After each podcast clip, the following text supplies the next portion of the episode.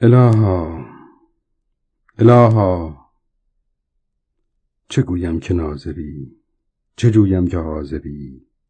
که می‌بینی و میدانی. پس چه کنم در ظلمات نمناک این تنگنای دوزخی؟ جز که باز سر به دیوار بگذارم و با تو خلوت کنم که باز بگویم درمانده و سرگردانم. غرقه دریای معصیتم در زندان مهنتم دلی دارم پر درد جانی پر زجر. ظاهری شوریده نامی به ننگالوده آبرویی ریخته. کریما از من خواستی همه آن کنم که تو خواستی. اما همه آن کردی که خود خواستی. پس لما سبقتنی. تو میدانی در این تنهایی در این دیرین دشت مهنت انگیز بی تو هیچم نه هستم نه نیستم. آلوده همه گناهانم و سرگشته عمری هزاران ساله. هم بار بر سیسا بر دوش دارم هم جنایت جریح برگردن در این غربت بی کسی نمی‌دانم کدام هستم. سنانم یا بر سیسا جریح راهبم یا رفیع خاکسار یا همه یک جا. گفتم سنانم پس از سالها به دیدنم آمده بود. اما نه از سر همدردی و ترحم. آمده بود تا بداند چی شدم نه آنکه چه بودم. پرسید کی هستم. انگار که مرا نمی شناخت گفتم جریح راهب. پرسید کی؟ گفتم برسیسا گفت اسم خودت را بگو. گفتم شیخ سنان خندید. شیخ که هستی این را می‌دانم اما چرا اسم خودت را نمی‌گویی؟ گفتم می‌گویم اقرار می‌کنم گناهکارم در امانت خیانت کردم در خواب بود پرستیدم در بیداری دختری دیدم نشسته بر منظری بالایی حجری که ماهی بود بی مثال آفتابی بود بی زوال. جوان بود و سرو قامت با دستهایی سفید و انگشتهایی باریک چشمهایش چشمه نور بود و در نگاهش آب حیات می جوشید ابروهایش کمانی بود و از مژههایش ناوک عشق می بارید خدایا راست می گفتم به یک نگاه عشق در دلم تقیان کرد. ایمانم سوس شد. کف بر جانم افتاد. من بیگانه با عشق که فقط وصف آن را در کتابها خوانده بودم به خود نهیب زدم تا از آن وسوسه و سودا بپرهیزم. اما دودی که از دلم برخاست چشم عقلم را کور کرد. به بهانه درس برایش غزلها و ترانهها خواندم تا مجذوبش کردم و فریبش دادم. وقتی دیدم یار اهل است و کار سهل از نام و ننگ گسستم شیشه سالوس شکستم و با او درآمیختم. نه غلط گفتم. دختر ترسا چون بیقرارم دید و از قوقای درونم خبردار شد گفت عاشقی را چه جوان چه پیر عشق بر هر دل که زد تأثیر کرد. گفت چهار کارت کرد باید اختیار سجده کن پیش بت و قرآن بسوز خمر نوش و دیده بر ایمان بدوز. گفتم هرچه گویی آن کنم و خمر خوردم بت پرستیدم ز عشق کس مبیناد چه من دیدم ز عشق. گفت نمی‌خواد برام شعر بخونی حواستو جمع کن من تقیم تقیه پناهیده. اومدم کمکت کنم تا از این وضع خلاص بشی. گفتم گر راه عشقی فکر بدنامی مکن. شیخ سنان خرقه رهن خانه خمار داشت. گفت این شعرها رو بگذار کنار. حالا وقتی این حرفا نیست اوضاع عوض شده به فکر جان خودت باش. گفتم جمله یاران من برگشتند دشمن جان من سرگشتند. گفت خیال می‌کنی؟ خودت برگشته ای بیفایده. با خودت با همه دشمنی می‌کنی. خلاف مد شنا می‌کنی. اما با این حرفا به جایی نمی‌رسی. فقط کافیست عقلتو به کار بندازی. حواستو جمع کنی. در آن صورت راحت می‌تونم دستتو بگیرم و با خودم از این سیاه چال ببرم بیرون. گفتم جان من پردرد بود. هر کجا خواهید باید رفت زود. گفت اگر خودت نخواهی دیگه کاری از دست من بر نمیاد. اون وقت هرچه سرت بیاد به گردن خودته. گفتم هرچه بر سرم بیاورند حقم است. من آن دختر ترسا را کشتم تا با خونش گناهم را پاک کنم. او را زیر درختها چال کردم تا خیانتم را بپوشانم. گفت تو کسی را نکشتی این فکرها را از سرت بیرون کن جرم تو این چیزا نیست سنگین تر از ایناست. یا شاید سبکتر این بستگی به خودت داره. مشکل تو حرفایی است که اینجا و آنجا می‌زدی که من اینجور می‌فهمم اینجور فکر می‌کنم. مرد حسابی الان که وقتی این حرفا نیست. مشکل تو همینه. با قدرت در افتادن با دم شیر بازی کردن نه اینکه چرا دختری رو به خود درآوردی با اون فراش داشتی یا حتی کشتی که نکشتی؟ فقط خیال برات داشته. گفتم چرا اعتراف می‌کنم؟ من او را کشتم و خاک کردم در باغ سومعه یا در حیات خلوت یا در اتاقش. من قاتلم کافرم. گفت تو همه چی رو با هم قاطی کردی. پرت و پلای عرفانی میبافی. باید حواستو جمع کنی. اگه خودت همکاری نکنی دخلت اومده. مثل آب خوردن میکشنت. با حکم خدا که نمیشه در افتاد. شاید هم تقصیری نداری. زیادی رود کار کردن. زیادی بهت فشار اومده. قرار بود فقط مختصری گوشمالی ببینی.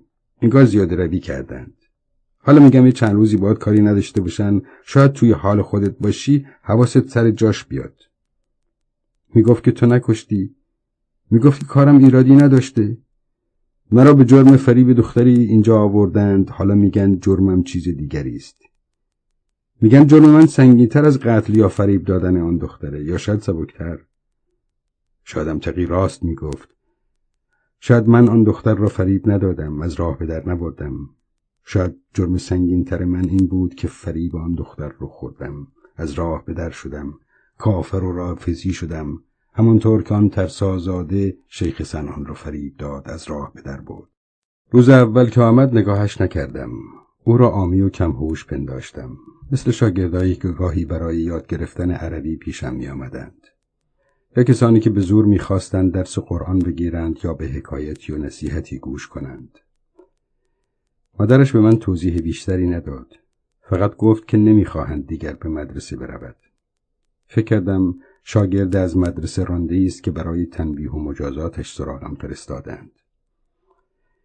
هرچه بود برایم فرقی نمی‌کرد. حرفی می‌زدم و درسی می‌دادم که وظیفهام بود و توشهای برای آخرتم و در مقابل پولی می گرفتم که کمکی بود به معیشتم. از اخلاق شروع کردم و از سنگینی گناه و سختی آتش دوزخ. و از جامعه گفتم که پر از فساد است. از جوانی گفتم که زود گذر است و مثل گردابی پرخطر. با دیدن دستهایش که گوشی چادر را به هم میپیچید فهمیدم که حوصلهاش سر رفته. نظرش را پرسیدم.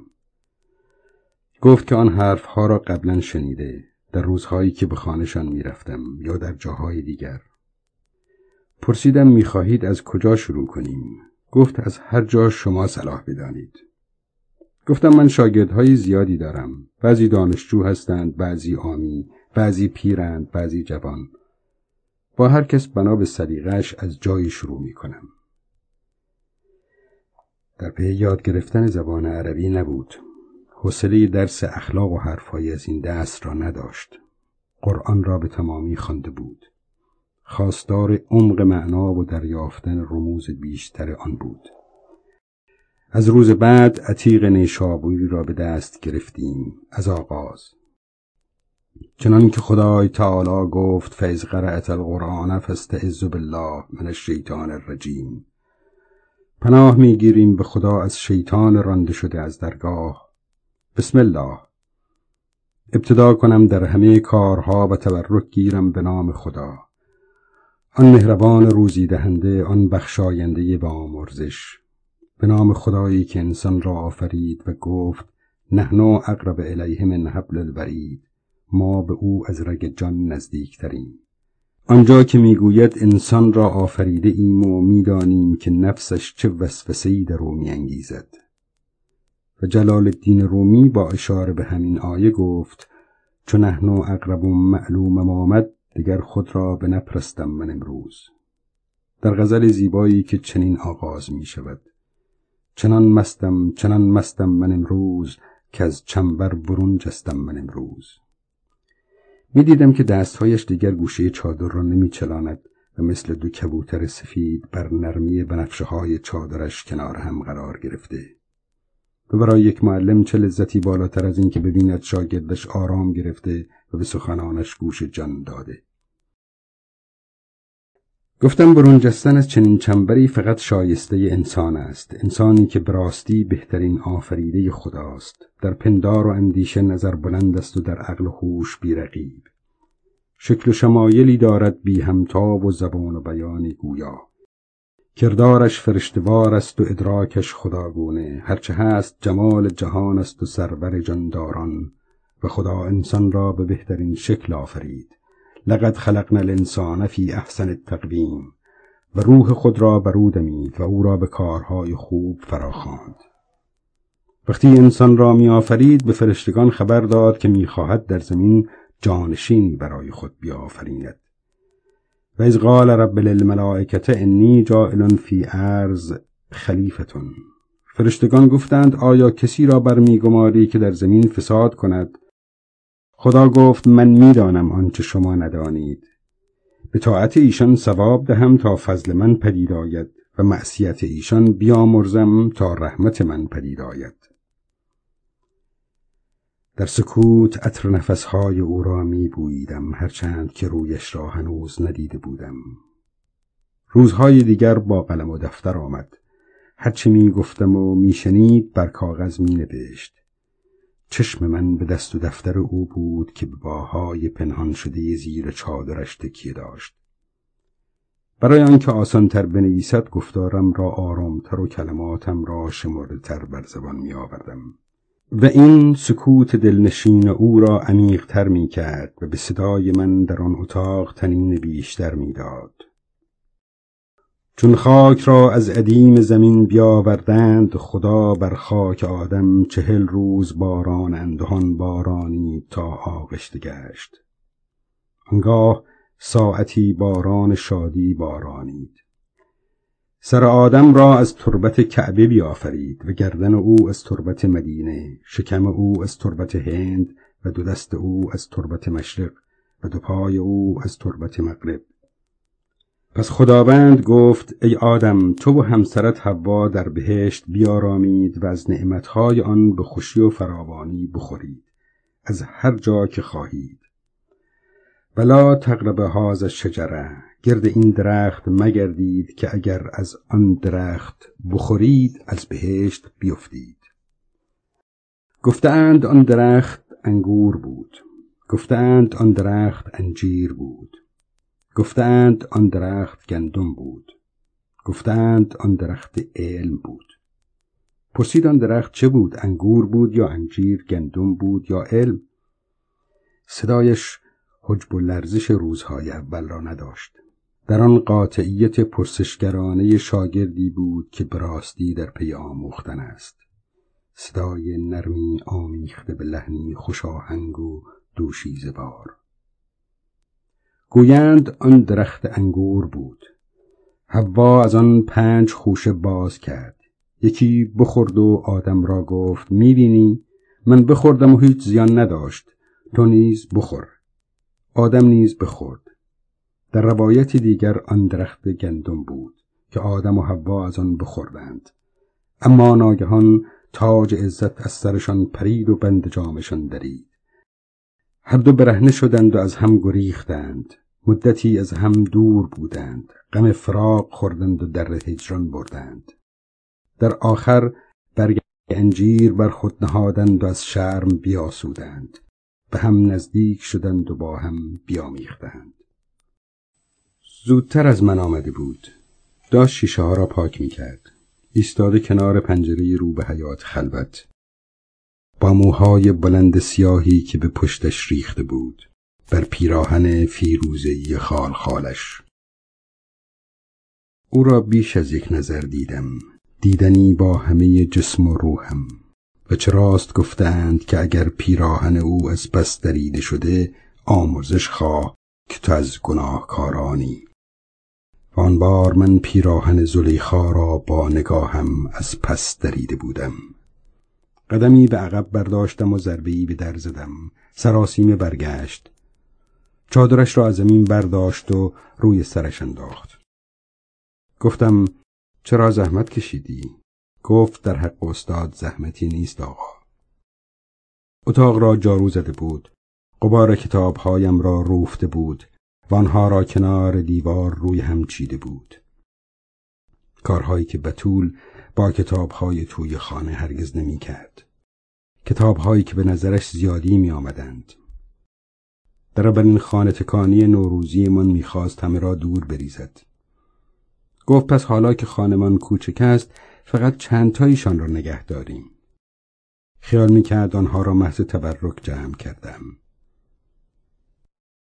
بچه اول من مرده بود. دومی هنوز در راه بود. گفتم شاید درس دادن به او سرش را گرم کند. اگر خواندن را یاد بگیرد حتما کتابها را یک جور و تکراری نمی بیند. می خاند و با من هم دل می شود. درس دادن به او را شروع کردم. حرف به حرف و کلمه به کلمه. برایش می خواندم و می خواستم تکرار کند. او هم تکرار می کرد. سرمشقهایی که می دادم تا تحمین بشت. هر کاری می گفتم می کرد. اما پیشرفتش کند بود. کارهای خانهش زیاد بود و من شتاب داشتم. او تقلای خودش را می کرد. دلش می‌خواست به میل من عمل کند اما زورش نمی رسید. میکوشیدم او را دنبال خودم بکشم اما توانش را نداشت. نامیدانه به او سخت می‌گرفتم. به طول اطاعت می‌کرد. هرگز شکوه نمی‌کرد. اما می‌دیدم که آزار می‌بیند که رنج می‌کشد. و من چقدر از پشیمانی عذاب میکشیدم وقتی او را می‌دیدم که قلم به دست روی صفحه کاغذ خوابش برده یا پستان به دهان بچه چشمهایش به هم افتاده و کتاب از دستش رها شده. دلم برایش میسوخت. اما من نمی توانستم نمی خواستم از آرزوی خودم چشم بپوشم. از میان همه زنهای عالم از میان همه معشوقه هایی که در رؤیاهای جوانیم دیده بودم یا وصفشان را در کتابها خوانده بودم. از رابعه و مهستی از لیلا و از را از ویس و شیرین بطول نصیبم شده بود و من می‌خواستم هر چرا که آرزو کرده بودم در او جمع ببینم. در خلوت خود سرخوش و بیخبر با وجدی سرمستانه میخواندم شاه شمشاد قدان خسرو شیرین دهنان که به مژگان شکند قلب همه صف شکنان. دلم می‌خواست او را هم در لذت بی که میبردم شریک کنم. همان غزل را با خطی خانا روی کاغذ نوشتم. چندین بار برایش خواندم. ازش خواستم در پیم یا همراهم تکرار کند. غلطش را گرفتم. معنای هر بیت را برایش شکافتم. از او خواستم چندین بار از روی خط من بنویسد. هر کاری که گفته بودم کرد. چند روز بعد از او خواستم برایم بخواند. منتظر بودم صدایش را چون صدای روح نواز خور سرشتان ماهروی پری پیکری بشنوم که با خواندن آن همه شعرهای ناب در خیالم نشسته بود و در رؤیاهایم می‌دیدم. و او خواند. اما مثل نوع آموزی که خواندن را تازه آموخته باشد. مثل طفلی که تازه دهان به گفتن باز کرده باشد. کند و سخت خواند. شاه شمشاد قدان خسرو شیرین دهنان. من جوان بودم و بیتاقت ناجوان مردانه سرش داد زدم که چرا دقت نمی کند چرا معنای شعر را نمی فهمد. رنجیده به من نگاه کرد. انگار داشت گله می کرد که چرا آنقدر از کارهایش ایراد می گیرم من خواب خستگی را در نگاه معصومانش ندیدم. برایش توضیح دادم که خسرو شیرین دهنان بیمعناست. آنچه او خیال می کند خسرو و شیرین است. منظومه عاشقانه ای از نظامی گنجوی و برایش گفتم که در هیچ کجای تاریخ پادشاهی به نام شاه شمشاد قدان نداشته ایم. توضیحات من به نظرش پرحرفی می آمد. اصرار زیادم به گریهش انداخت و من سرخورده و ناامید دست از سرش برداشتم و به خلوت خود رفتم. ما در قد و قواره هم نبودیم از نیم راه به هم رسیده بودیم به حکم تقدیری ناشناخته بی هیچ سابقه در کنار هم قرار گرفته بودیم از جایی ما را کنار هم گذاشته بودند تا از همانجا هر کدام در مسیر آشنای خود از هم دور شویم. ذهن بطول بیش از آن نمی‌کشید. حتما کار و زحمت خانه توانی برایش نمیگذاشت. پیدا بود که برای خوش آمد من یا از ترس می نوشت بیان که بفهمد می خاند. شاید می ترسید برنجم طلاقش دهم یا سرش هبو بیاورم. دلم می‌خواست کمکش کنم. حتی آرزو می‌کردم که پستانهایم شیر می داشت تا گاهی من به جای او به دخترمان شیر می‌دادم. اما آن بار که اتاقها را جارو زده بودم و داشتم با آستینهای بالا زده ظرفها را میشستم از دیدنم به گریه افتاد. خیال کرده بود از خانداریش ناراضیم. از آن پس هر وقت به خانه می رفتم او را در حال شستن و روفتن می دیدم که با مجه های قبار گرفته از من انتظار سخنی سپاس گذارانه داشت. من پیشانی خستهاش را می بوسیدم و برای یافتن باقی گم شدم به خلوتم پناه می بردم روبرویم چهار زانو روی زمین نشست. دنباله چادرش را روی پاهایش جمع کرد. بخشی از نیمتنش از چادر بیرون ماند. در اون قاب مسلسی که قاعدش چینهای چادر جمع شده روی پاهایش بود با دو زلع حاشیه های چادر که در فرق سرش رأس مثلث را می ساخت. خودکار به دست دفترچش را روی چینهای چادر گذاشته بود. پیراهن آستین بلند فیروزیش را دیدم و دنباله های روسری سرمیش را که زیر چانه گرد و سفیدش گره خورده بود. نگاهش به دستها و دفترچش بود. چشمهایش زیر پلک های پهن صورتی رنگش پنهان بود. پیش از که سرم را پایین بیندازم پلک هایش بالا رفت. نگاهم به چشمهایش افتاد. دلم لرزید. نگاهم را تا آخرین چینهای چادر که روی گلیم افتاده بود پایین آوردم. باورم نمی‌شد که آن موجود زیبا خود را شاگرد من بداند. موجودی که خود استادان ترین پرورده خداوندی بود که من بندش بودم. شاید به صلاحم بود که نگاهش نمی کردم. اما نگاهش کردم و او را لعبتی دیدم نیکندام و خوشمنظر. اگر او را چنان نمی دیدم این همه رنج نمی بردم. تاوان بی عشقی صدها ساله همپالکیانم به دوشم نمی افتاد. این همه ستم نمی کشیدم اینقدر خار نمی شدم. به این زندان به این بدنامی نمی افتادم اما افتادم. افتادم و مسلحت چنین بود. و حالا می‌فهمم چرا وقتی سیف الدین می‌پرسید آقا از امانتی ما چه خبر صدایش میلرزید. او هم با داشتن زن و فرزند به دام افتاده بود. باید این را در چشمهای پرشرر و سالودش میخواندم. حتما از همان روزها به من حسرت می‌برد. دلش می‌خواست او هم می‌توانست از آن همه حضور سخاوتمندانه دختر امویش سهمی داشته باشد. اما نه. او شعور چنان حضوری را نداشت. فقط زور داشت. می توانست های بزرگ را جابجا جا کند. آن علامت سنگین را مثل پرکاهی از زمین بردارد مثل فرفره دور سر بچرخاند. باز هم زیر آن بار سنگین چشمهایش این سو و آن سو میدوید شاید به این امید که نگاه ستایش آمیز دختر عمویش را متوجه اوج زورمندی خود ببیند. دیگر وقتی چادر از سرش میلغزید دست پاچه نمی‌شد به آن اهمیتی نمی‌داد شاید آن فضا را محرم می‌دانست مثل کدبانویی در اتاقی که خود تمیزش کرده باشد. یا چون مرا استاد خودش می‌دانست یا مثل طبیب طبیب روحش. هرچه می‌گفتم می‌کرد حتی بیشتر. هر روز چندین قدم از من پیشتر می‌رفت رشد می‌کرد و من لحظه به لحظه می‌دیدم. هیچ کلمه ای را ناشنیده نمیگذاشت. هر توضیحی را یادداشت می‌کرد. وقتی شعری میشنید سراغ اصلش را می‌گرفت. کتاب را با خودش می‌برد. روز بعد خبر می‌داد که همه شعر را از بر کرده. خواستم برایم بخواند. خواند. ای رست و خیز ناگهان وی رحمت بی منتها ای آتشی افروخته در بیشه اندیشه ها آرام و پرشور می‌خواند. انگار داشت در خلوتی با خدای خیش راز و نیاز می‌کرد.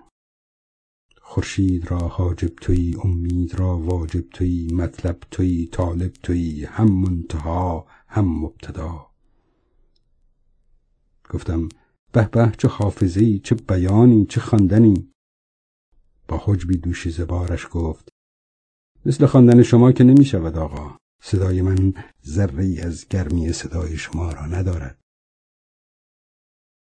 از تعریف او از شنیدن صدای او در خلوت آن اتاق به وجد آمدم. برایش خواندم. زهی عشق زهی عشق که ما راست خدایا چه نقض است و چه خوب است و چه زیباست خدایا. زهی ماه زهی ماه زهی باده همراه زهی شور زهی شور که انگیخت عالم. زهی کار زهی بار که آنجاست چه بند است چه زنجیر که برپاست خدایا. نه دامیست نه زنجیر همه بسته چراییم. چه پنهان و چه پنهان گهی خسرو شیرین گهی وامق و ازرا گهی سوسن و نسرین گهی زهره و پروین زهی محرخ زیبا زهی قامت رعنا که جان را و جان را بیاراست. خدایا. به او نگاه کردم شیفتگی و حیرتی که در چشمهایش دیدم به حراسم انداخت. شاید در بافتن آن شتیات زیاده روی کرده بودم. نمی‌خواستم ذهن جوانش با شنیدن آن عبارات متوجه چیزی غیر از خدا شود. سرم را به زیر انداختم و برایش از عشق به خدا و ملکوت گفتم. از دویدن در صحرای برهوت و از خود بیرون رفتن و به معشوق رسیدن. از مولانا برایش خواندم. هان ای طبیب عاشقان دستی فروکش بر برم تا بخت و رخت و تخت خود بر عرش و بر کرسی برم. بی لطف و دلداری تو یارب چه می لرزد دلم؟ در شوق خاک پای تو یارب چه می گردد سرم؟ روزهای بعد برایش از نفس اماره و نفس لوامه و نفس مطمئنه حرف زدم. از علم الیقین و عین الیقین و حق الیقین.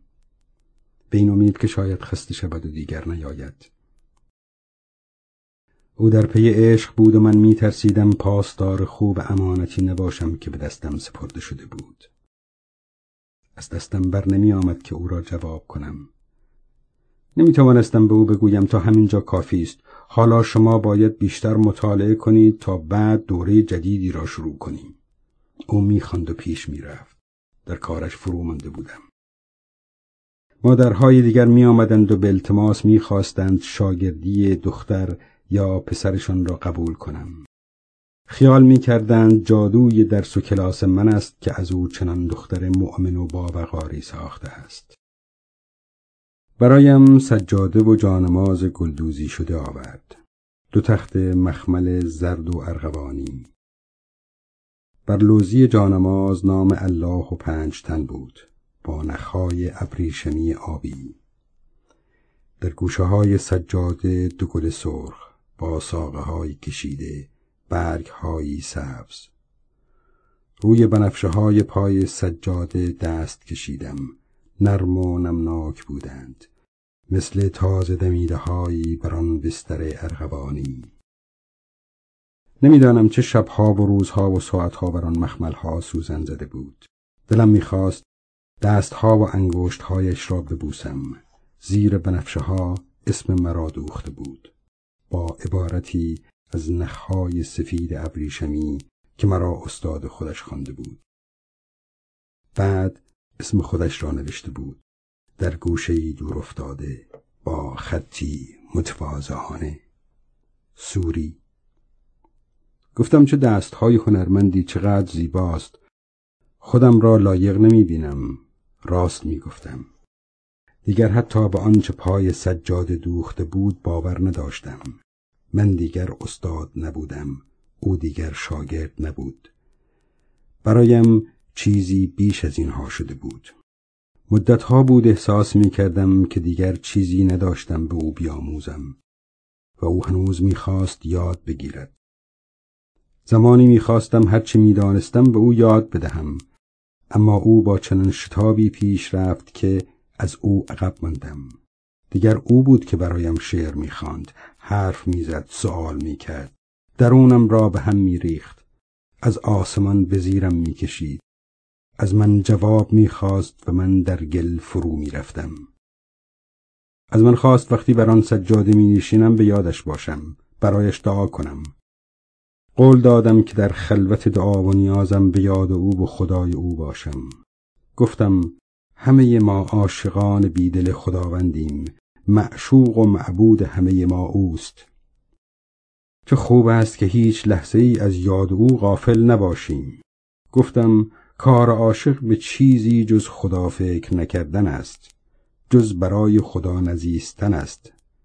مقصود دل عاشق شیدا همه اودان مطلوب تن وامق و از راه همه اودان بینایی هر دیده بینا همه او بین.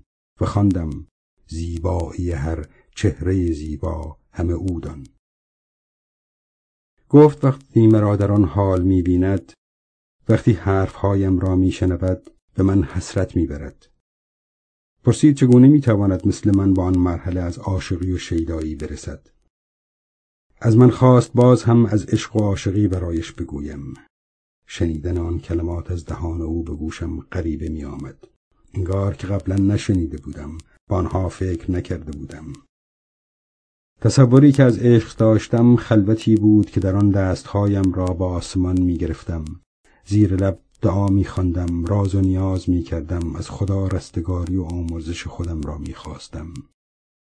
یا به صفحه کتاب خیره می شدم. در لابلای آن کلمات و شعرها و عبارتهای شیرین قوطه می خوردم. سیر می کردم و در دنیای دیگر خود را بنده آمرزیده خدا می دیدم. غرق در نعمتهایی که او وعدش را داده بود که لطف او نصیبم کرده بود. در آن سیر و تماشا هیچ آشنایی نمی‌دیدم همه چیز تازه بود نو بود نورانی بود. و با آنچه از پیش شناخته بودم فرسنگ ها فاصله داشت. گفتم با محو شدن عاشق در معشوق چنان که غیر او نبیند به غیر او فکر نکند از کسی جز او نترسد به کسی جز او عشق نبرزد دانسته و ندانسته را از یاد ببرد به تعلقات دنیوی پشت پا بزند با ریاضت و عبادت با اخلاص و بندگی با پرهیز از غرور و خودبینی. با ترک همه چیز تا چنان پاک و پالوده شود که پرده میان نفس انسانی و ذات خداوندی از میان برود و او را بی هجاب ببیند. تا دیگر نه حرس بهشت داشته باشد نه ترس دوزخ. تا به جایی برسد که رابعه بصری رسید که روزی او را دیدند در شتاب. به دستی آتش داشت به دستی آب. پرسیدند ای بانوی آخرت کجا می روی؟ گفت می روم که آتش در بهشت زنم و آب در دوزخ تا این دو هجاب از میان برخیزد. گفته بودم هرچه می خواهد بپرسد هرچه فکر می کند بگوید. او می گفت و می پرسید من خیال می کردم همه جوابهایش را در آستین دارم. غرور بود خودفریبی بود نمی‌دانم. من در عرش سیر می کردم و او روبرویم بر فرش نشسته بود. آرام و بی ادعا. در نگاهش نه غرور می دیدم نه فریب کاری اما چه فاصله دوری بود بین آنچه طی سالها آموخته بودم و آنچه او می‌دید فکر می کرد بر زبان می آورد من خدایی را شناخته بودم که همه جا حاضر بود و دیده نمی‌شد. یکی بود و شریکی نداشت. بر همه چیز ناظر بود و بر هر کاری توانا. خدایی که تسلیم مطلقش بودم و با من از آسمان تا زمین فاصله داشت. اما او خدا را طور دیگری می شناخت خدایی که در آن نزدیکی بود می‌خواست او را ببیند. برایش از موسی حکایت کردم. و از قال رب ارنی انظر الیک قال لن ترانی. پرسید چرا نمی‌تواند خدایی را ببیند که از رگ گردن به او نزدیکتر است؟ جوابی نداشتم. گفتم ادعا کردم که در همان فاصله کوتاه بیش از صد هزار منزل است. تصور چنان راهی برای سخت بود. نمی‌خواستم در ناامیدی بماند سرخورده شود برود و دیگر نیاید. به دیدن رویش عادت کرده بودم. نیازمند شده بودم. او مثل پرندهی سبکبال به خلوتم آمده بود. نمی‌خواستم از بام خلوتم از سر و شانم از پیش رویم پرواز کند. رندی کردم و گفتم اما راه های صد ساله را هم می‌توان یک شب طی کرد. با اخلاص و بندگی با عبادت و ریاضت می‌گفتم در این راه باید دل داشت و جان داد و شاگردی کرد. از خاج عبدالله کمک گرفتم که شاگرد را استاد باید و مرید را پیر همچنان که مرغ را دانه باید و طفل را شیر. و او خواست مرید من شود. خواستی که به نظرم ناممکن بود. هرگز تا آن زمان در کتابی نخونده بودم و از هیچ زبانی نشنیده بودم که زنی دختری در پی مرادی برای خود باشد. حالا من بودم که در باطن از خود میپرسیدم چرا مریدی و مرادی کاری مردانه است؟ چرا در آموخته هایم همه مریدها مرد بودند و همه مرادها؟ اگر مرد و زن هر دو بندگان خدایی واحد بودند چرا راه طریقت به روی یکی باز بود و به روی دیگری بسته؟ از سختی راه خبر دادم و از ناهمواریش از اینکه مرید همه جا باید با پیر باشد. هرچه او گفت بشنود و هرچه او خواست بخواهد. گفت چه بهتر؟ پس گرداب همان جا بود که خطرها داشت. وسوسه ها برمیانگیخت. دلبستگی ها پیش می آورد تعلقات جسمانی راه را بر عوالم روحانی میبست و هر دو را به بیراهه میکشاند. اما او آن را بیراهه نمی‌دانست. مگر نه که خدا آدم را به بهترین شکل آفرید روح خود را بر او دمید و حوا را به همسری او برگزید مگر نه آنکه سرگی سوی تو در هیچ سری نیست که نیست. به چه کسی برای عشق خدایی لایقتر از جانشینی که او آفرید؟ پس چه باک از بوسیدن سر و چشمی که زن چشم سیاه یادگار است؟ گفت اگر در این کار عیبی بود خدا حوا را نمی آفرید که در همه جا همسر و همراه آدم باشد. گفتم غیر حق را می دهی ره در حریم دل چرا؟ می‌کشی بر صفحه هستی خط باطل چرا؟ و در عمق چشمهایش در پی نشانی از ابلیس گشتم اما چیزی جز سادگی و شیفتگی ندیدم. احساس می کردم کسی یا چیزی داشت مرا به زیر می کشید عوالم معنویم را به بازی می گرفت ارزشهای اخلاقی و انگیزه های خداییم را می رو بود و همه آموخته ها و اندوخته را باطل می کرد که از دین و آین و تاریخم به ارث برده بودم. از او پرسیدم چرا باید عصر را گذاشت و فر را برداشت روح را نادیده گرفت و جسم را چسبید. بهشت را به دوزخ فروخت و عشق آفریده را به آفریدگار. گفتم انسان باید کاری کند که از حریم امن عشق حقیقی دور نماند. باید بتواند از عالم خاکی به ملکوت برسد. به جایگاهی که بتواند ادعای عشق حقیقی کند و مثل عاشقان فریاد بزند. به جز عشق دیگر کار نداریم در این خاک به جز عشق نکاریم در این مزرعه پاک. بیایید که تا دست براریم که امروز همه روز خمیریم و خماریم چه مستیم چه مستیم. مپرسید مپرسید چرا باد پرستیم؟ شما مست نگشتید. و آن باده نخوردید. چه دانید که ما در چه شکاریم؟ بیایید بیایید. یکی کاسه بگیرید و بنوشید. کجایید؟ کجایید؟ در این بادیه سرگشت شما در چه هوایید؟ معشوق همین جاست. همسایی دیوار به دیوار. مگیرید به ما عیب که ما عاشق و مستیم و از این خواب خوش مستی تا روز قیامت هم بیدار نخواهیم شد. هوشیار نخواهیم شد خیال می‌کردم که عمق معانی را درک نمی کند. در سطح کلمات میماند. اشارات را نمی‌فهمد. خیال می کند منظور همان چیزهایی است که گفته شده سروده شده در شعرها آمده گفتم باید پوست را بشکافد و مغز را ببیند ظاهر را دور بیندازد و باطن را بچسبد برای شهر دادم که مستی حالت و حیرتی است که با دیدن جمال دوست به طالب حقیقت دست می‌دهد. حالتی که با تجلی ساقی به چشم سالک طریقت ظاهر می شود ساقی شرابدار است ساقی کوسر است فیاض مطلق و مرشد کامل است. و شراب قلیان عشق است و محبت و دوستی حقیقی. شرابخانه و میکده عالم ملکوت و باطن عارف و جایگاه عشق.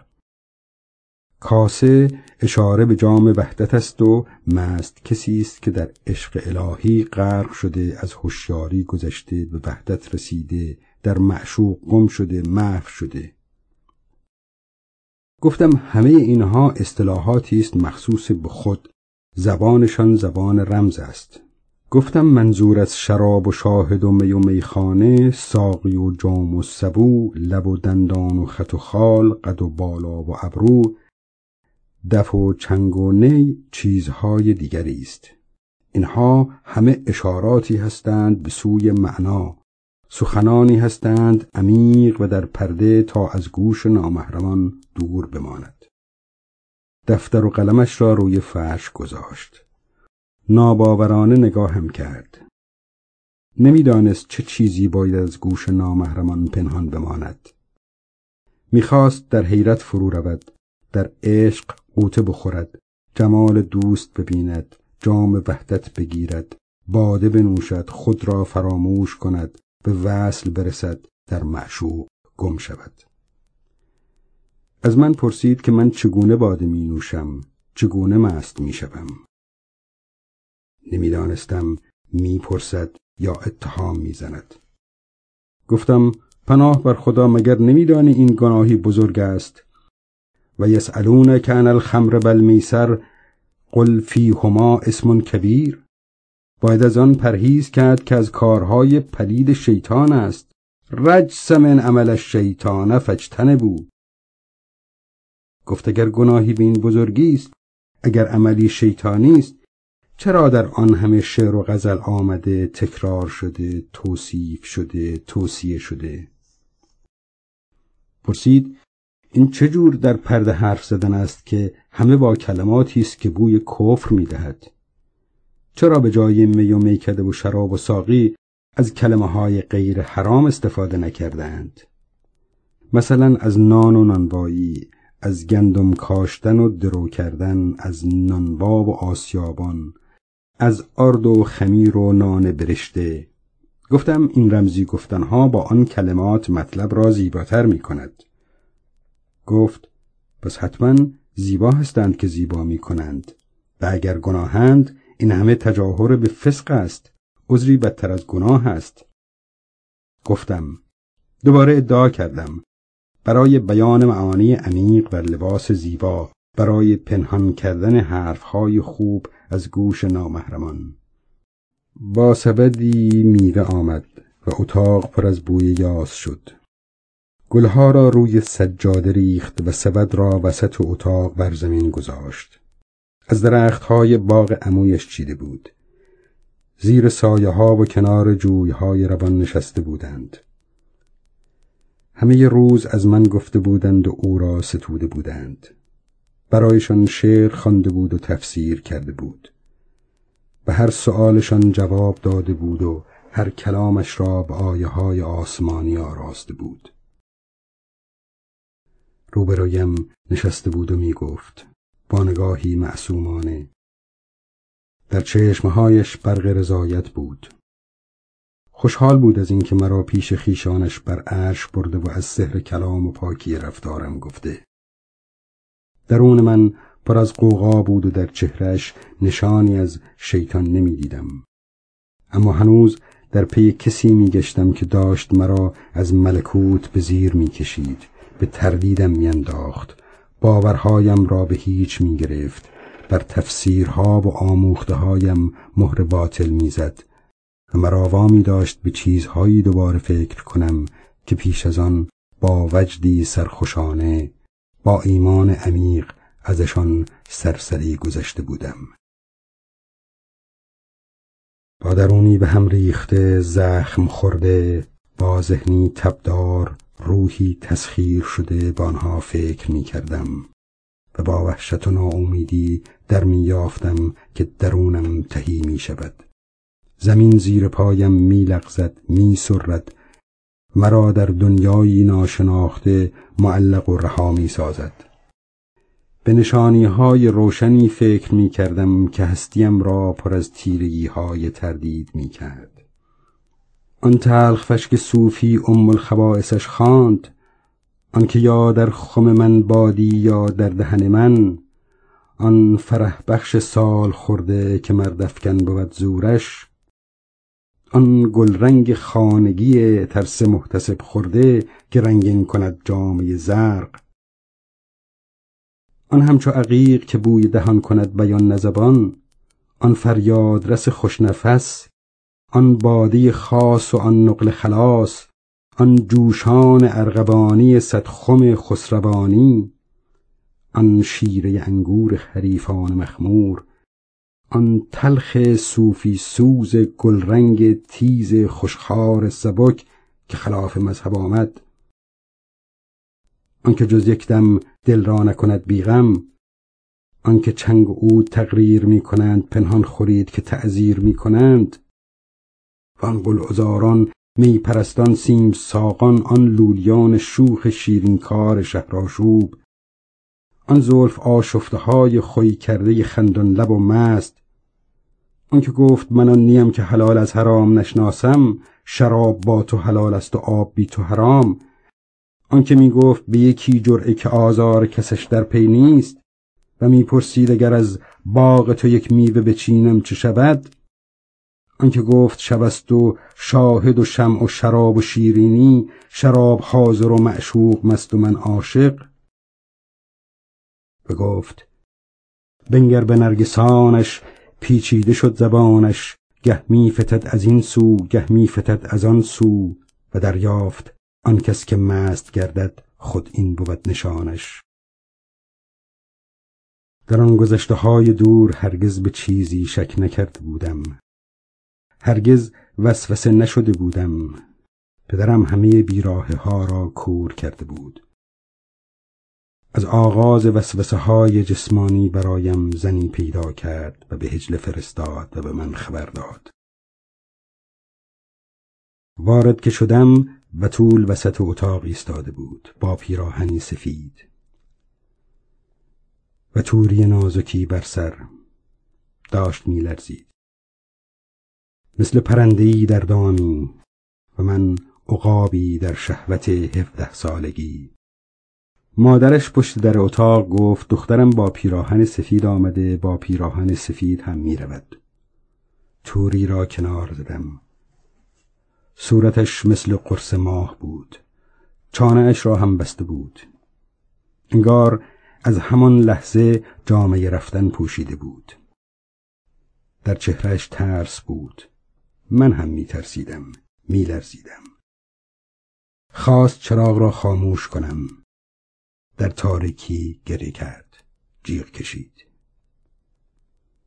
آن زندگی کوچک خانگی هوسهای پست و حقیرم را مهار می کرد جلوی وسوسه های نفس امارم را می گرفت مرا رها می ساخت تا در ملکوت اعلا پرواز کنم. به تنهایی با بالهای خیال بی ترس از گناه بی حسرت و ندامت بی وحشت از دوزخ. فارغ از دقدقه تردید. در آن عالم روحانی هرگز به فاصله بهشت و دوزخ فکر نمی کردم به اینکه راه کدام است و بیراه کدام معشوق کیست و عاشق کیست.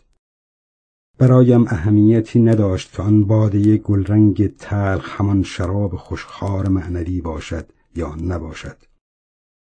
همه چیز به نظرم آسمانی می آمد بوی بهشت می‌داد در عالم خیال با ساقیان محوش به هم میآمیختم با دلبران سیمین ساق سبو شکسته بر ها نشسته. بیرون از خیالم در پیانها نمی گشتم وقتی گشتم به وحشت افتادم. اگر بین آن باده ها و مستی ها تفاوت بود کدام حقیقی بود؟ اگر نبود انتخاب یکی به جای دیگری چه عیبی داشت؟ شاید گمراهیم از همان جا شروع شد. از همان تردیدها وسوسه ها و از یک خطا به خطای دیگر از یک گناه به گناه دیگر تا قعر دوزخ تا افتادن به گرداب. همانطور که سنان افتاد برسیسا افتاد جریح راهب افتاد. اما من رفیع بودم نه جریح و سوری مسلمان بود نه ترسازاده و من عاشق نشده بودم تا او شرط بگذارد خمر بنوشم کتاب بسوزانم خوک بانی کنم. برای شکایت کردم که شیخ سنان پیر عهد خیش بود. چهارصد مرید صاحب کمال داشت. پنجاه سال را در انزوای نانجو گذرانده بود به ریاضت و قناعت به عبادت و پرهیز کاری به دور از تعلقات دنیوی. هرگز گرد فعل حرام نگشته بود تسلیم وسوسه های شیطانی نشده بود. در خواب گزارش به روم افتاد و بتی را سجده کرد. در بیداری دختری دید نشسته کنار پنجره‌ای در ای یا در ای که گوهری بر موی و برقعی بر روی داشت. وقتی دختر نقاب از چهره برداشت آتش به جان شیخ افتاد. پرسید مگر شیخ چه دید؟ گفتم ابروانی دید نازک با مژههایی بلند و چشمهایی که فتنه اشاق بود. روزی که خود او پرده شرم درید و گیسو فشاند گفتم روی بپوشه قمر خانگی تا نکشد عقل به دیوانگی. و او جواب داد عجبی های خیالت ببست چشم خردمندی و فرزانگی. گفتم سنان عاشق شد و قرار از دست داد. مریدان در کارش حیران شدند. پرسید در میان آن چهارصد مرید زنان هم بودند؟ می‌دانستم که نبودند. می‌دانستم که امکان نداشت چهارصد مرید از محرمان و نامحرمان سالها در کنار هم باشند. حتی یکی از آن چهارصد هم نمی‌توانست زن باشد. نه در میان مریدان سنان نه در هیچ کوی و خیابان. او هرگز نمی‌توانست در جایی حضور داشته باشد. نه به صورت معشوق یا عاشق مرید یا هر صورت دیگر. اما بسان همه اشاره به دلبری ها و دلدادگی ها نشستن ها و برخواستن ها و قیامت برپا کردن ها چه بود؟ همه خیال پروری های شاعرانه بود. هرگز وجود نداشت. و آن صف دراز ماهرویان سینه چاکان دلبران گیسو کمندان محوشان زهر جبینان گلرخان سیمین تنان قنچ دهانان که با خمار چشمها و ناوک مژگان و کمند ابروان و قد و بالای سنوبران کفر و ایمان را برباد می‌دادند و عقل و هوش را میرو بودند عاقلان را دیوان می کردند و صاحب دلان را سرخوش. آنها از چه جنسی بودند؟ از پریان فرشتگان کروبیان؟ اما آنها که قباب و کلاه و عرقچین یا خط ازار و آرز نمی توانستند داشته باشند. پس از جنس دیگری بودند. از جنسی که می توانست در غیبت زنان و دوشیزگان هفت شهر عشق در هر کوی و برزن ظاهر شود به هر محفل و مجلس برود و بی هیچ پروایی سینه چاک کند و گیسو بیفشاند. باید می گفتم که نبودند. چون اگر می بودند سنان رویشان را بینقاب دیده بود و یک باره به یک نگاه چنان آشفته و بیقرار نمی‌شد که خمر نوشد کتاب بسوزد خوک بانی کند. اما گفتم بودند. گفت پس آن دختری که در کنار پنجره دید حتما از همه دخترانی که مریدش بودند زیباتر بوده سرتر بوده سزاوارتر بوده. گفتم ترسازادهی بوده روحانی صفت و آراسته به صدها هنر و معرفت و مریدان سنان وقتی او را چنان درمانده و دل از دست رفته دیدند پندش دادند که توبه کند. با حیرت نگاه هم کرد پرسید توبه از عشق؟ گفتم عشقهایی که از پی رنگی بود عشق نبود عاقبت ننگی بود. گفت رنگ و رخسار را خدا می دهد که جمال را دوست دارد. راست می گفت سنان هم گفته بود کو محراب روی آن نگار تا نباشد جز نمازم هیچ کار. از او پرسیده بودند پشیمانیت نیست؟ گفته بود پشیمانم چرا عاشق نبودم پیش از این؟ گفته بودند از حق شرم نداری؟ جواب داده بود چون که حق این آتشن در من فتاد فارغم از نام و ننگ. و به سنگ شیشه سالوس را شکسته بود. گفتم دختر ترسا برای سنان چهار شرط گذاشت. سنان همه را قبول کرد و مریدان از دورش پراکنده شدند. گفت پس از آن همه سال و آه کشید.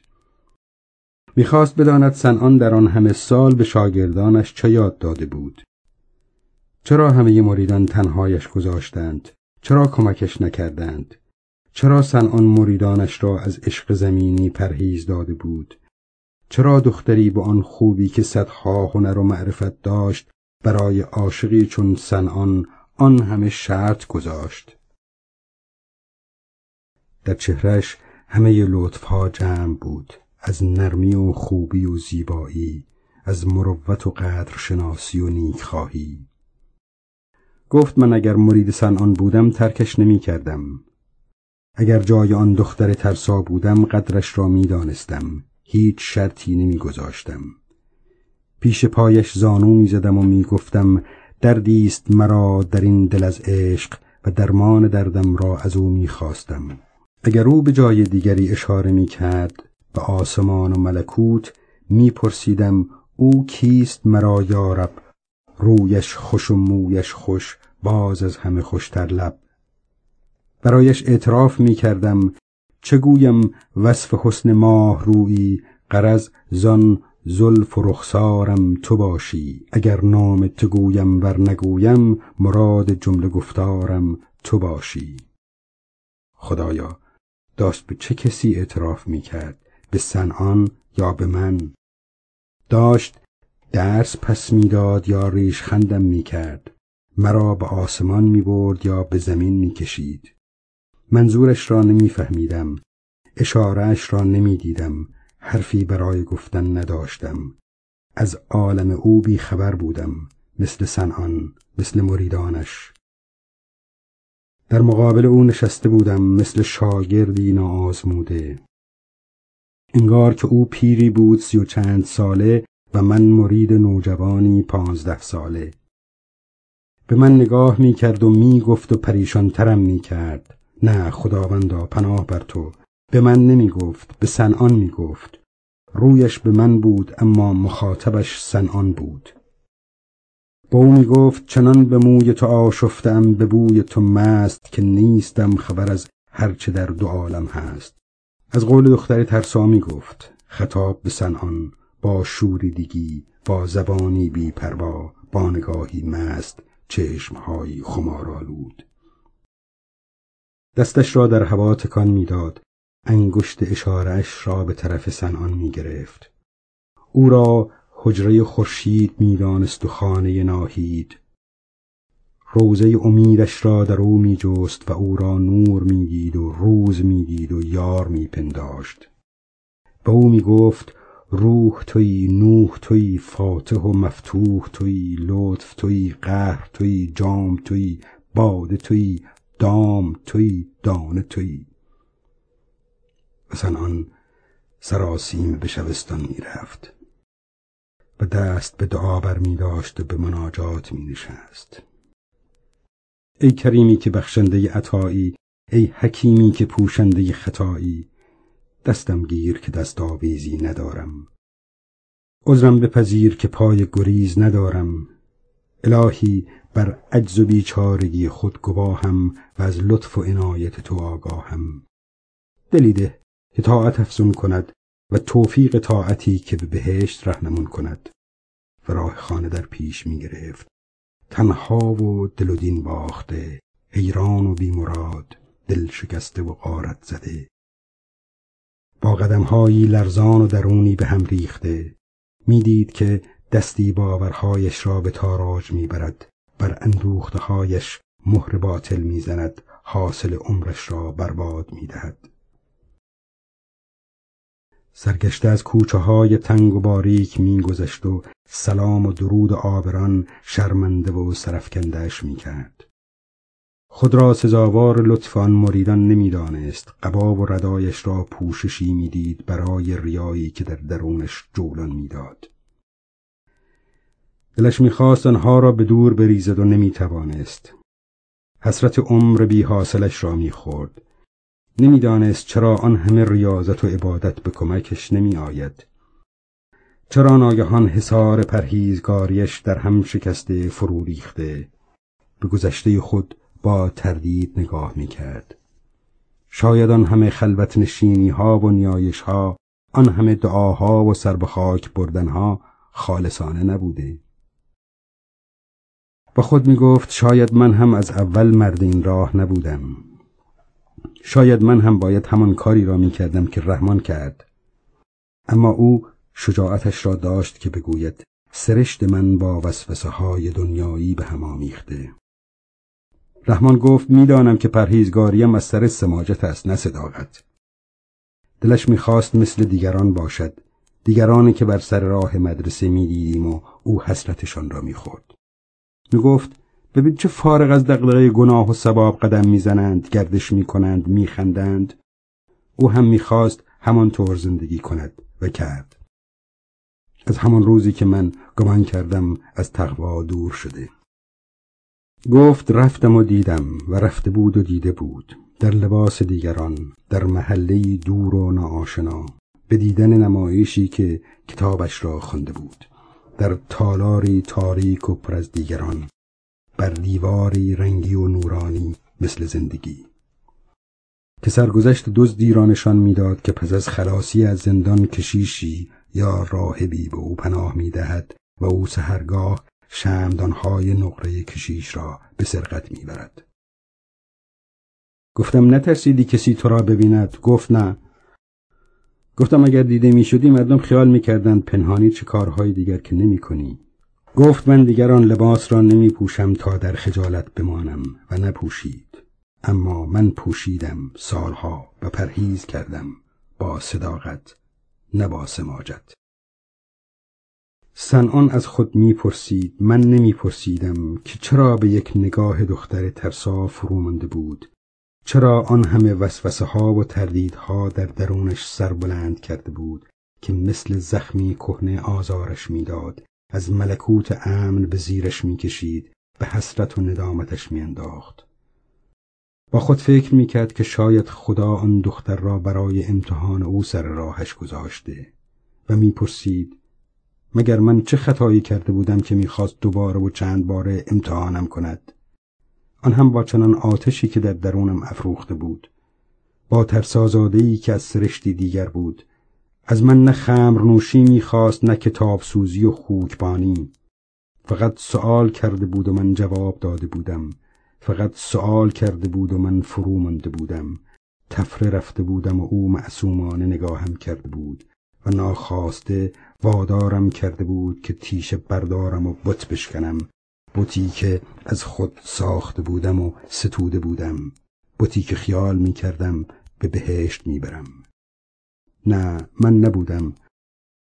سنان بود که وقتی به خانه می رسید با اهل و عیالش حرف می‌زد از حال و روزشان می پرسید. اما چیزی نمی شنید چیزی نمی دید جز صدای آن دختر ترسا. آن چهره و آن نگاه. به خود نهیب می‌زد که سهم تو همین است. و سارای شانزده سالش را می‌دید که در آن سوی اتاق به نماز ایستاده. و سمیه چهارده ساله را که دفتر به دست راه می‌رفت و چیزی را حفظ می‌کرد. صدای پیمان و احسان را هنوز میشنید که در حیات سرگرم بازی دیده بود. و جعفر را که از پستان مادر شیر می‌خورد و صادق را که با چشمهای درشت و نگاه صادقانش چهار دست و پا به طرفش می آمد. آنها را می‌دید اما قوقای درونش می‌خواست آنها را انکار کند صدای غریبهای در گوشش زمزمه می‌کرد که ستوروار بدین سان گذاشتی همه عمر که بردگشته فرزندی و اسیر ایال و از خود می‌پرسید پس بیامدی به جهان تا چه گویی و چه کنی؟ و ابلیسی از درون وسوسه اش می کرد که مگر نه مدار همه عالم عشق است. پس حالا که عشقت به در آمد و در زد چه باک از نام و چه باک از ننگ که عشق پلیست از این دنیا و آن دنیا از ازل تا ابد. آن هم با چنین وصلی که تو را سعادتمند دو جهان می کند سنان به خلوت خود پناه می برد تا با دعا به درگاه خدا راه نجاتی بیابد. از گناه و خیانت دور شود. امانت دار بماند. به وسوسه های شیطانی تن ندهد. با پرهیز از امیال پست جسمانی خود را به عوالم روحانی پیوند دهد. با خود پیمان می بست که بر نفس خود مسلط شود. روز دیگر نظم و رفتار و درس و گفتارش را دوباره به دست بگیرد. دختر ترسا را از کج فهمی به در آورد. به راه را هدایت کند. و خود الگویی شود از پارسایی و پاک دامنی و بیاعتنایی به تعلقات دنیوی و وسوسه های جسمانی. و هر روز در پی بیداری پر عذاب شبانه صبح کاذب از خانه بیرون می‌زد تا در نسیم صبح صادق وضو بگیرد و با دوگانه به درگاه یگانه روز را در شبستان آغاز کند و ساعات انتظار را به استعازه و استقاسه بگذراند. اما چون روشنی آفتاب از پنجره های رنگی و نورگیرها به درون می تراوید اسلیمی ها و هندسی های دیوارها گرهچینی های پیچا پیچ ستون ها و گلبوته ها و نقش و نگار گودی سقف ها جانی تازه می گرفت و نشانه های عشق را آشکار می کرد.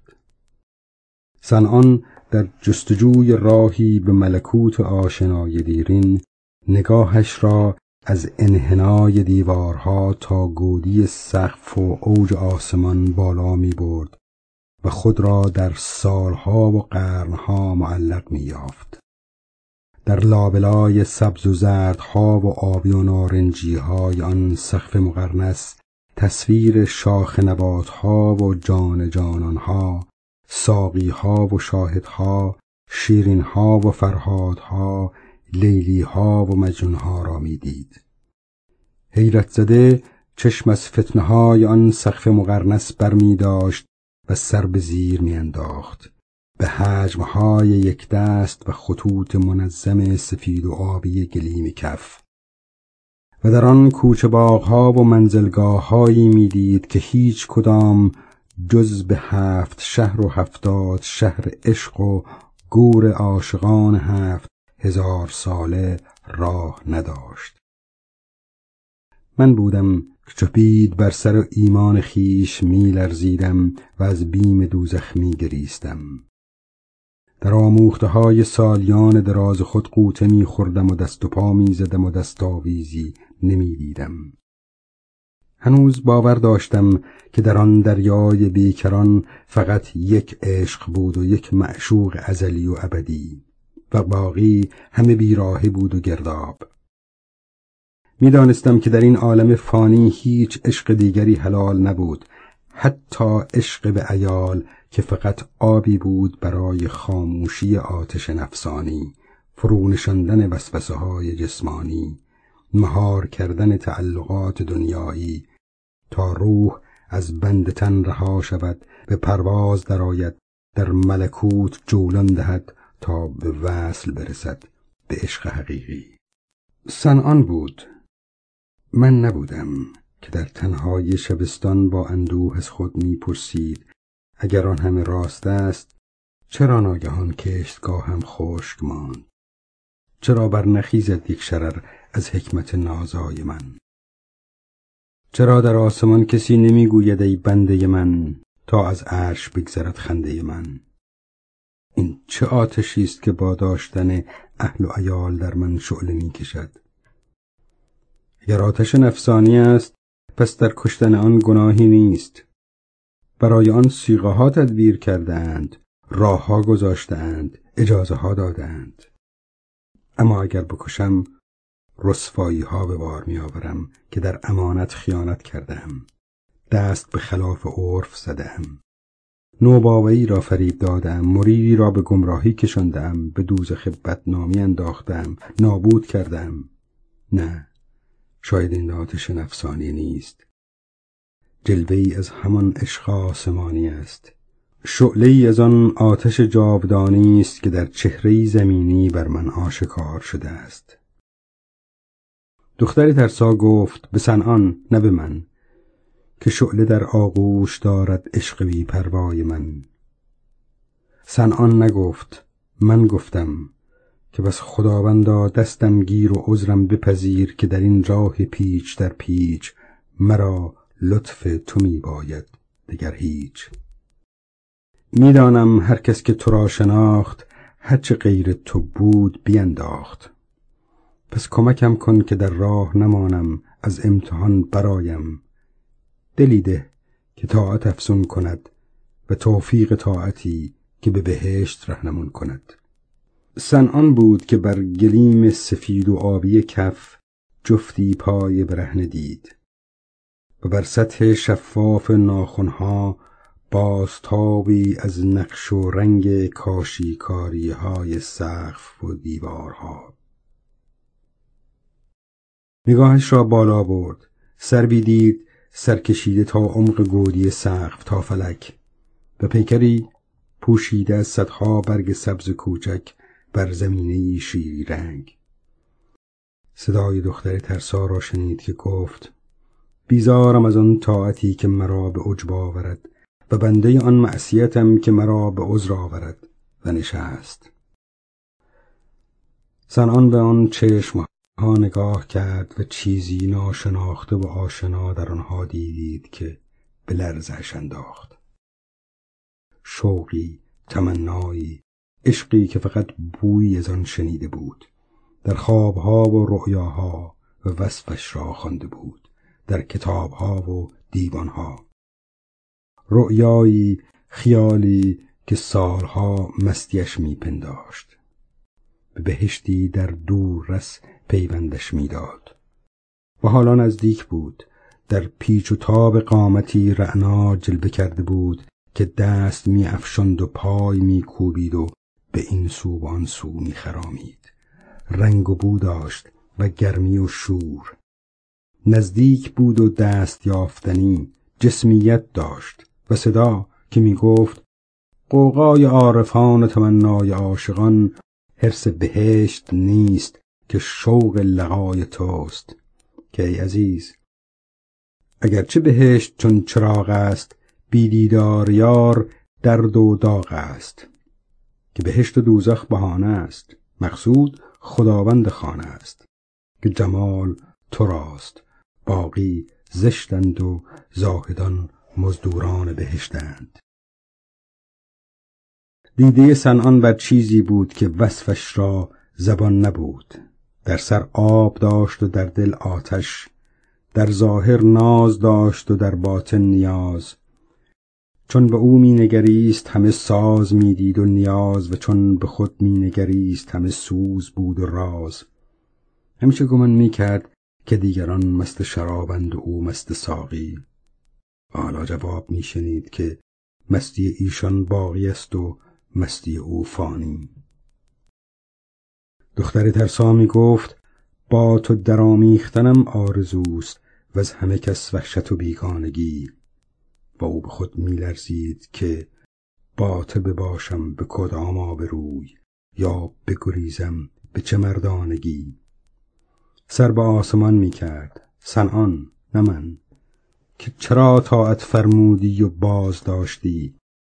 از معصیت من کردی و بران داشتی که اگر ابلیس آدم را به آموزی کرد گندم آدم را کروزی کرد.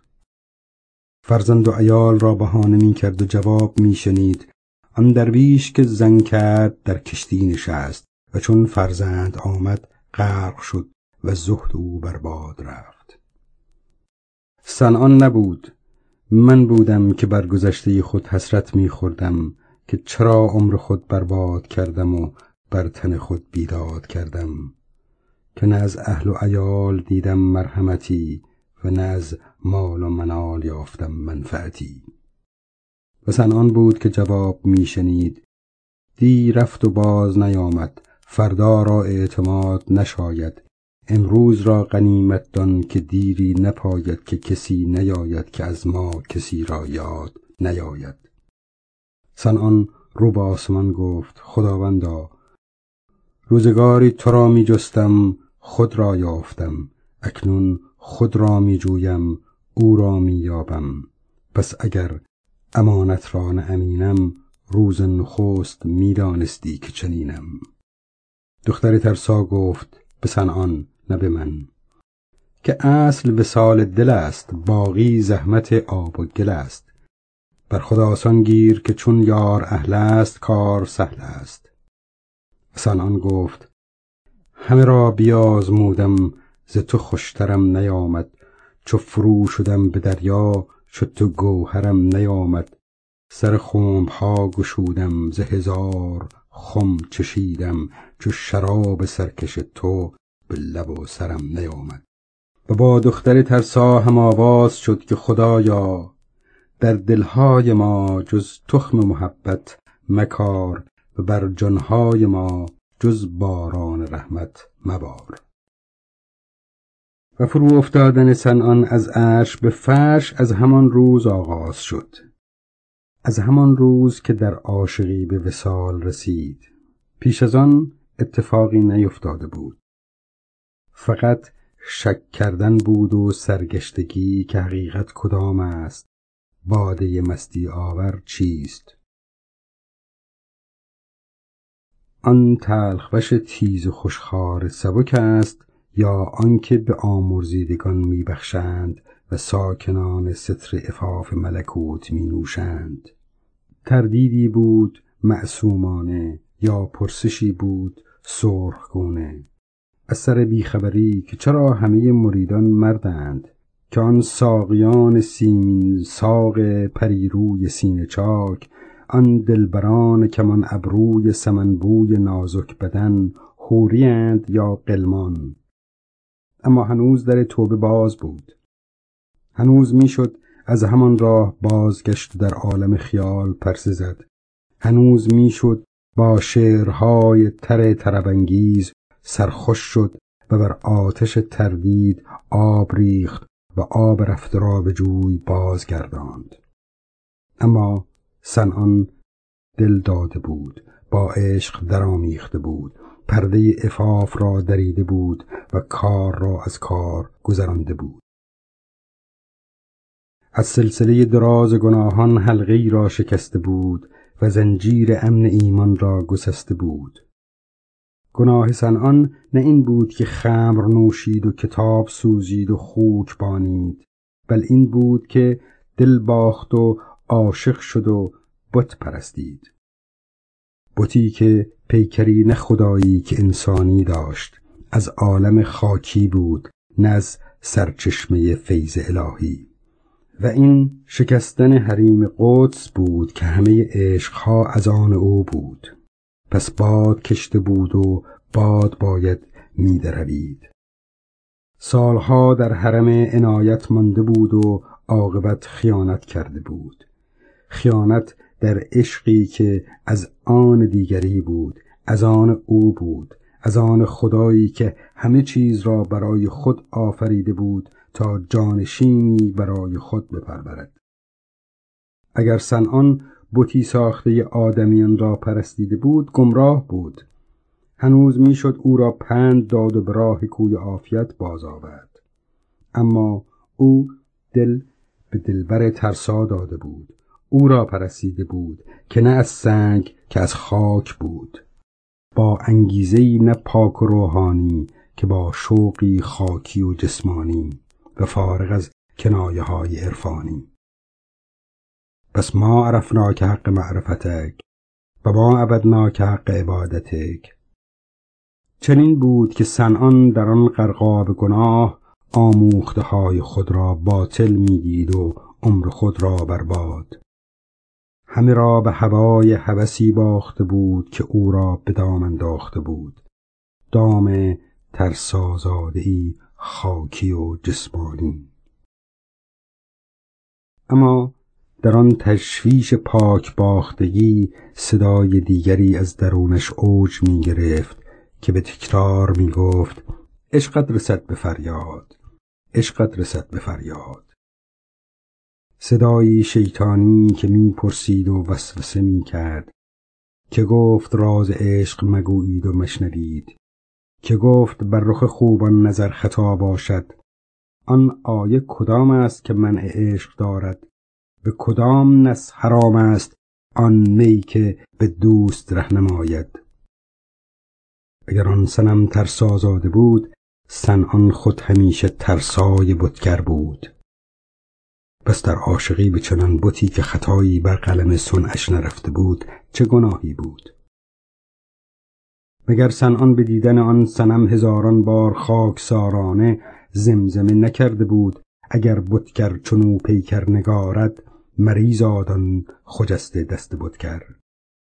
آن هم بتی که در ره روح اللهش صد معرفت داشت. چهرش آفتابی بود بی زوال و موی مشکینش تاب داشت و راز. دو چشمش فتنه اشاق دو ابرویش به خوبی تاق لعل سیرابش جهانی تشنه داشت و نرگس مستش هزاران دشنه. و مردم چشمش مردمی ها و نگاهش مهربانی ها بوتی نه که سنمی بود سزاوار جانشینی خدا.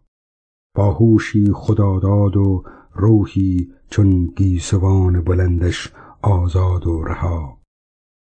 که هرچه میشنید میآموخت و هرچه میآموخت در خود میپخت آنچه نمی‌دانست می‌پرسید و آنچه می‌پرسید هستی آن را به پرسش می‌گرفت دلارامی بود در ایمان ترسا و در زبان بیپروا با شوری آشکار و سوزی پنهان.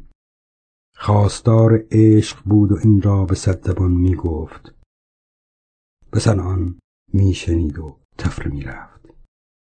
به ایالی قانع بود که شعله های حوزش را می نشاند. و به عالمی که در پهن دشتش در میان شاد خاران و سبکباران میگشت به تماشای خوب رویان و پری پیکران می نشست و با هور سرشتان سین ساق سنوبر قامت نرد عشق می باخت بی دغدغه گناه. در آن عالمی که همه چیز دست یافتنی بود در راه هیچ خواهشی قیدی نبود و هر لذتی پیوندی داشت با ابدیت. سنان در آن دلبر ترسایی که چیزی از خوریان عالم و والایی خیالش کم نداشت چهره آشنایی می‌دید به یاد مانده در خاطرات دور سالهای بیگناهی. از آن سالهای بین کودکی کور و بلوغ دوزخی روشنش که می توانست چهره بینقاب نرگس را ببیند. دختر همسایه‌ای که نرگسان آهویش دل بیقرار آن دوران برزخی سنان را به لرزه میانداخت. همه واهمه های عالم را به درونش میریخت و عرق پیشانی را پوشش می‌کرد برای قوقایی که در سرش برمیخواست شاید برای همین بود که از آن پس خواستند تا آن قمر خانگی روی بپوشاند تا کار آن نکشد به دیوانگی اما چرا حالا پس از آن همه دوری از کودکی کور و بلوغ دوزخی در دوران پختگی و پرهیزگاری دیدن چنان سنمی باز درونش را به قوقا می کشاند و بر پیشانی چین برداشتش عرق شرم می نشاند. از ترس گناه و تباهی. اما اگر عشق بود چه عیبی داشت؟ و اگر شهوت بود فتنه در کجا بود؟ مگر خداوند فرشتگان را نفرمود که چندان سرزنش مکنید آدمیان را که اگر آن شهوت و هوای تن که در آدمیان بنهادم در شما بنهادنی از شما همان گناه آمدی که از ایشان. پس چه باک از حبوط از ملکوت و ملامت از هرچه هست و بود؟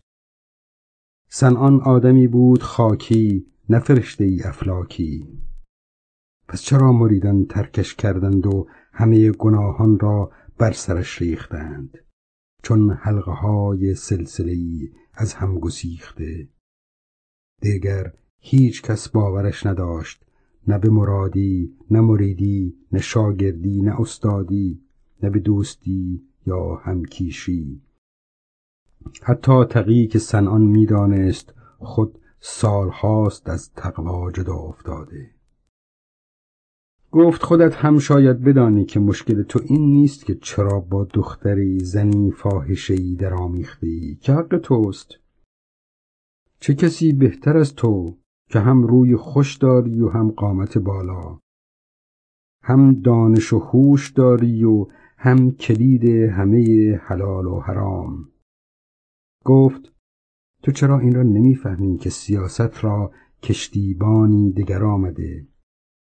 چرا در چیزهایی شک می کنی که نباید؟ چرا حرفهایی می‌زنی که نشاید؟ تفسیرهایی می کنی که تو را به جهنم می‌برد؟ که برده؟ اگر این جهنم نیست. نگاهی به وضع روزت بینداز به این چشمهای بینور و زخمهای ناسور. ببین چطوری لاغر شدی و پوست میاندازی. چنان که فرمود کل من نزجت جلودهم بدلناهم جلودن غیرها.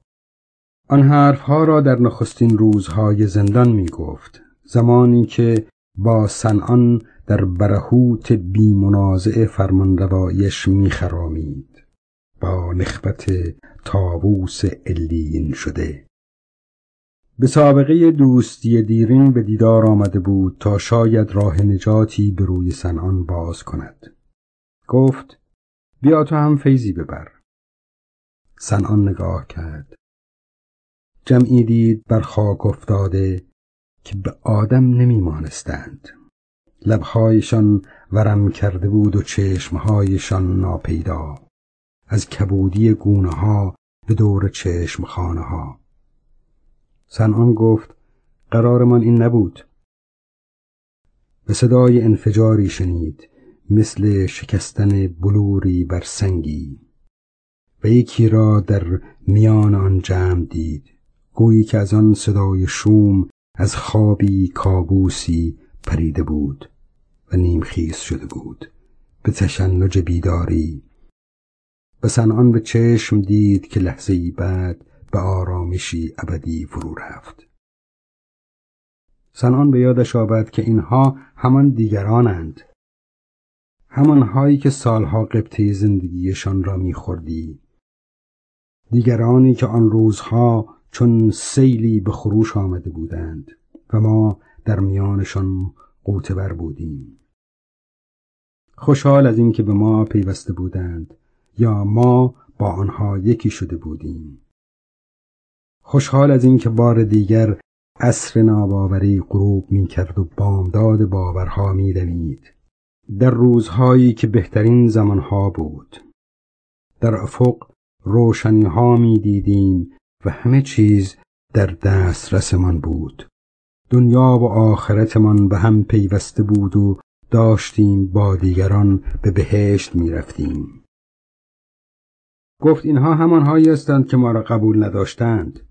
ما را به میان خودشان راه نمی‌دادند و داغ ناکامی ها بر دلمان گذاشتند.